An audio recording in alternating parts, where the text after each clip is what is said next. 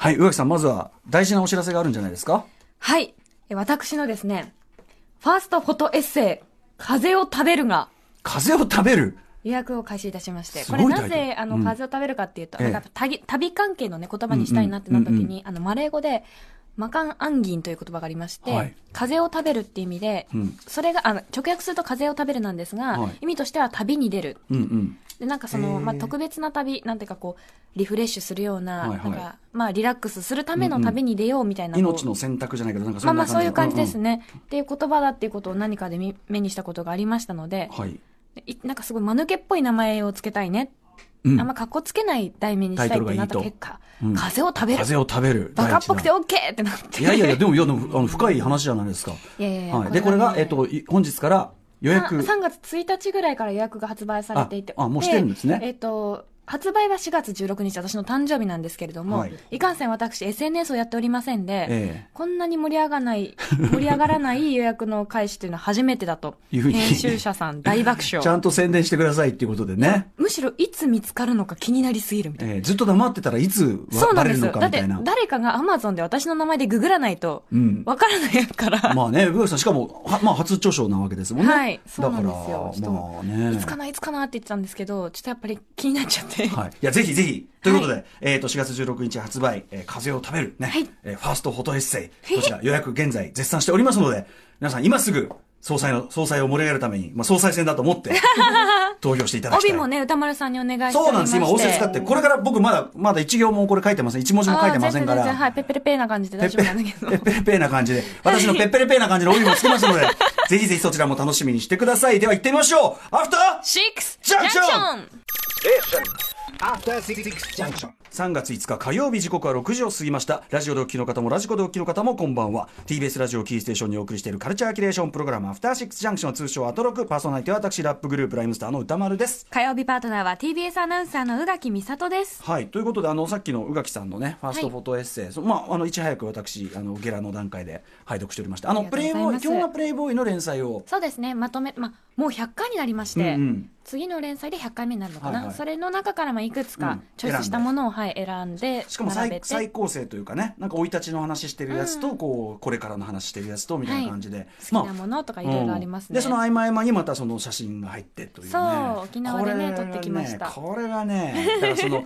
この構成がいいですよ。まずそのやっぱその生い立ちの話とか、まああの中身を読むとやっぱり皆さんラジオをお聞きのまあ宇垣総裁ですよ。アサルト型 アサルト型人間ですよ。まあね。アサルト型ヒューマノイドのこのね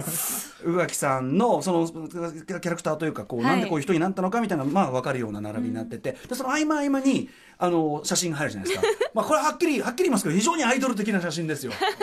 でこのギャップっていうか、どういう気持ちになればいいんじゃないっていうこのこれがやっぱ宇垣さんのそのなんていうの、名刺代わりの一冊としては非常になんか見事なバランスだと思いましたよ。本当ですか、うん。まあ、やっぱりね2年間もね連載続けておりますので編集者さんもさすがに私のもうメンタリティも分かってくださっていて、えね、だからそう狙いすましたような構成だと思いましたよ、これは。逆に、逆にだからその写真とのギャップで、また逆に、あの、なんていうの、ね。逆にまた面白い。いや面白いですよね。ことですよ。あと、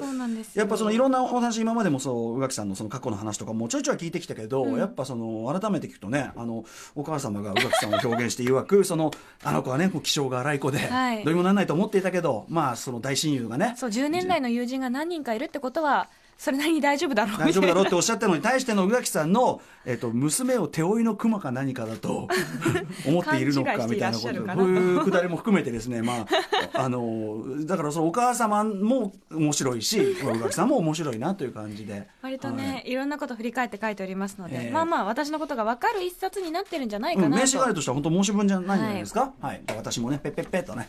ペッペッペッと帯を書きたいと思っております本当に長いこと長い本ですからね、読ませるのが申し訳ないいやいや、ですがぜひ、あの、リスナーの方はぜひね、もう必読で、まあ、一冊はまあ保存用、一冊は読む用、もう一冊はまああげる用。そうですね、まあ配布用にも買っていただいてらそうですね、三口、最低三口からというのがやはりこれ基本となっておりますので。まあ基本ですねまず社会人としてね。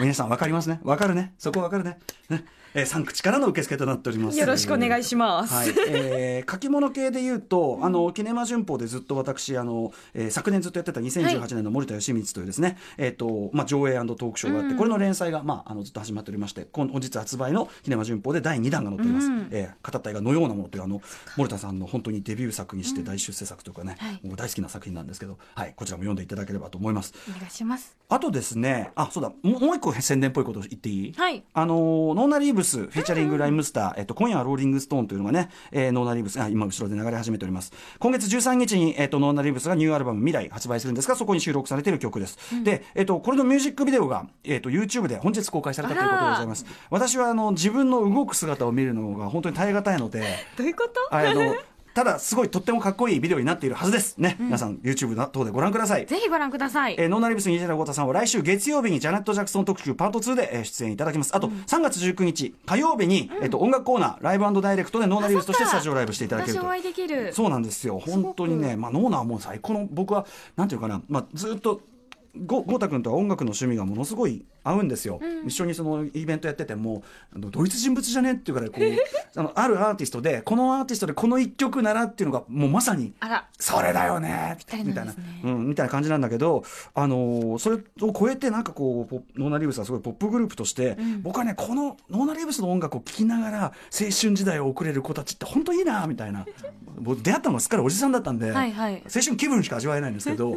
うん、みたいなもうね、本当に素晴らしい。ああ、もう見せ見せない、見せない。おなんかリズム取ってるリズム取るよリズム取るわ、曲。ビミュージックビデオなんだから、リズム取るわ。かっこいいじゃないですか素敵じゃないですかかっこいい。ふってしてる。はいだから、ミュージックビデオだから、それ乗るわ、それは。ね。まあまあ、ぜひちょっとね、はい見てください。私はちょっと自分のはね、あれなんですけどね。あとね、ちょっとすみません。あのーヘラヘラした話題の続きでちょっと申し訳ないんですけど、昨日ちょうど、えっと、デザイナー映画ライター高橋ヨシキさんをお招きして、えっと、人類の未来は大丈夫なのか特集というのをお送りしたんですけど、ちょっとこのこの明るい音楽がちょっと合わないな。そう。あのね、えっと、その中でプロディジーの「 Smack My Bitch Up っていうののビデオがすごく好きだっていう話を YOSHIKI さんがされた流れがあったんですね、えっと、監督してるその、えっと、俺がなんだっけ、えっと、ヨハンよよヨナス・アカーランドさんっていうね映画とかも撮ってらっしゃる方のはい。ミュージックビデオ作品で、であの YOSHIKI さんすごいやっぱプロディジーが好きで、みたいな話をまあすごい盛り上がってたわけですよ。終わった後もしばらく盛り上がってたぐらいで。したらそのちょうど終わるぐらいにえっと、ニュースが入ってきてそのプロディジーのボーカルのキース・フリントさんという方あのかすごい特徴的な髪型角みたいに両側だけ生やして、基本スキンヘッドで横側こう角生えてるような髪型、はい。ビデオ多分見ればねあのあーっと思われる方いると思うんですけどプロディジーのキース・フリントさんが亡くなっちゃったっていうニュースが入ってきて、しかも、まあ後から入ってきたあれですけど、まあ、どうも自殺っぽいと。49歳、僕年同じなんですけどそうなんですよ。でまあ YOSHIKI さんねその後僕 YOSHIKI さんとあのちょっと飲んで、はい。っていう話でもう YOSHIKI さんすごいやっぱショック受けてて大ファンだっですよね。てで僕もあの